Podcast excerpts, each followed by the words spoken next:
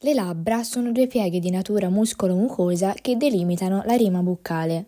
Su di esse possiamo riconoscere una faccia esterna cutanea, una faccia interna o mucosa, un margine aderente e un margine libero detto orletto roseo. La faccia esterna cutanea presenta sul piano mediano una piccola doccia detta filtro, che si estende verticalmente da sotto il setto nasale fino al margine libero del labbro superiore, a livello del tubercolo del labbro superiore. La faccia mucosa interna è rivolta internamente e si presenta liscia. È detta mucosa perché è caratterizzata dalla presenza di una mucosa di tipo orale. Il margine libero o orletto roseo lateralmente si fa più sottile e si unisce con il corrispondente a livello dell'angolo della bocca o commessura labiale, che chiude lateralmente la rima buccale. Il margine aderente del labbro superiore corrisponde alla base della piramide nasale, lateralmente invece è delimitato dalla guancia attraverso un solco obliquo in basso lateralmente, detto solco labio-genieno, che si origina a livello dell'ala del naso e termina all'angolo della bocca.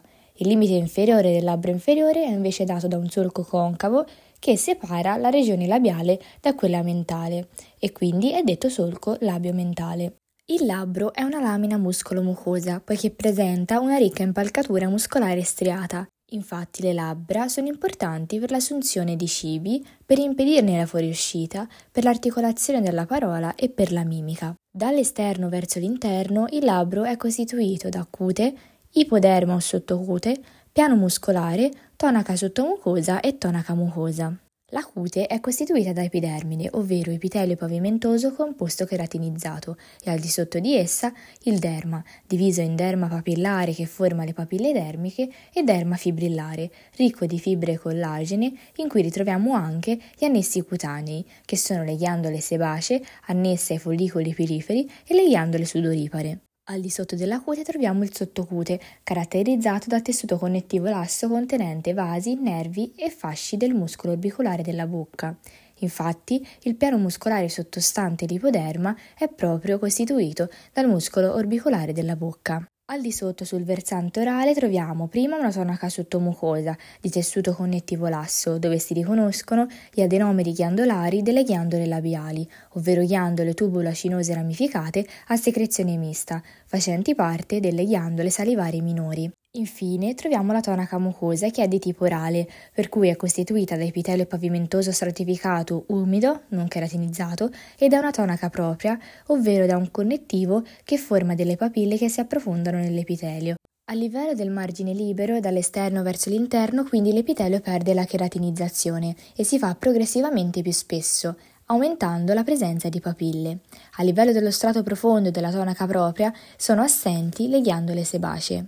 La colorazione più rossa della faccia mucosa è dovuta al trasparire della colorazione del sangue presente a livello dei capillari che si immettono anche a livello delle papille. Vediamo adesso nel dettaglio il piano muscolare costituito dal muscolo orbicolare della bocca, un muscolo mimico che costituisce la componente muscolare del labbro ed è un costrittore della rima buccale ed è costituito da fasci intrinseci e fasci estrinseci. I fasci intrinseci decorrono in prossimità del margine libero del labbro e sono disposti parallelamente tra di loro e parallelamente al margine libero. Si intrecciano poi a livello dell'angolo della bocca, mentre i fasci estrinseci sono cosiddetti perché provengono da muscoli mimici circostanti, che poi si associano alla periferia dei fasci intrinseci. I fasci estrinseci si distinguono in fasci superficiali del labbro superiore, fasci superficiali del labbro inferiore e fasci profondi. I fasci superficiali del labbro superiore derivano dal muscolo triangolare delle labbra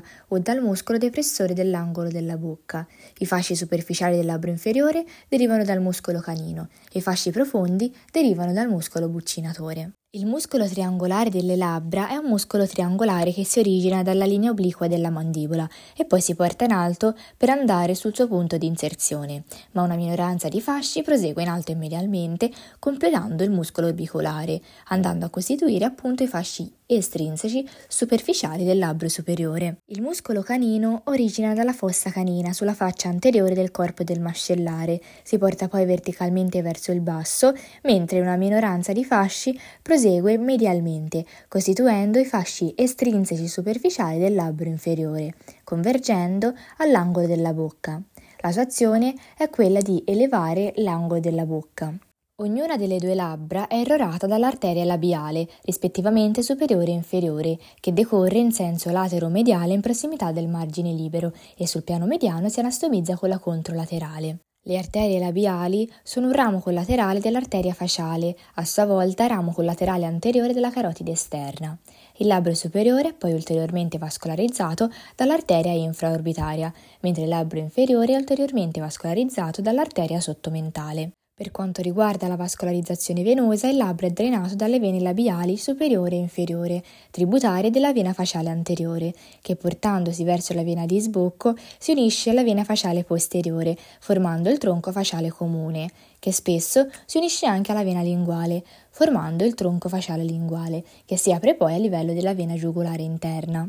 I vasi linfatici drenano nei linfonodi sottomandibolari e nei linfonodi sottomentali.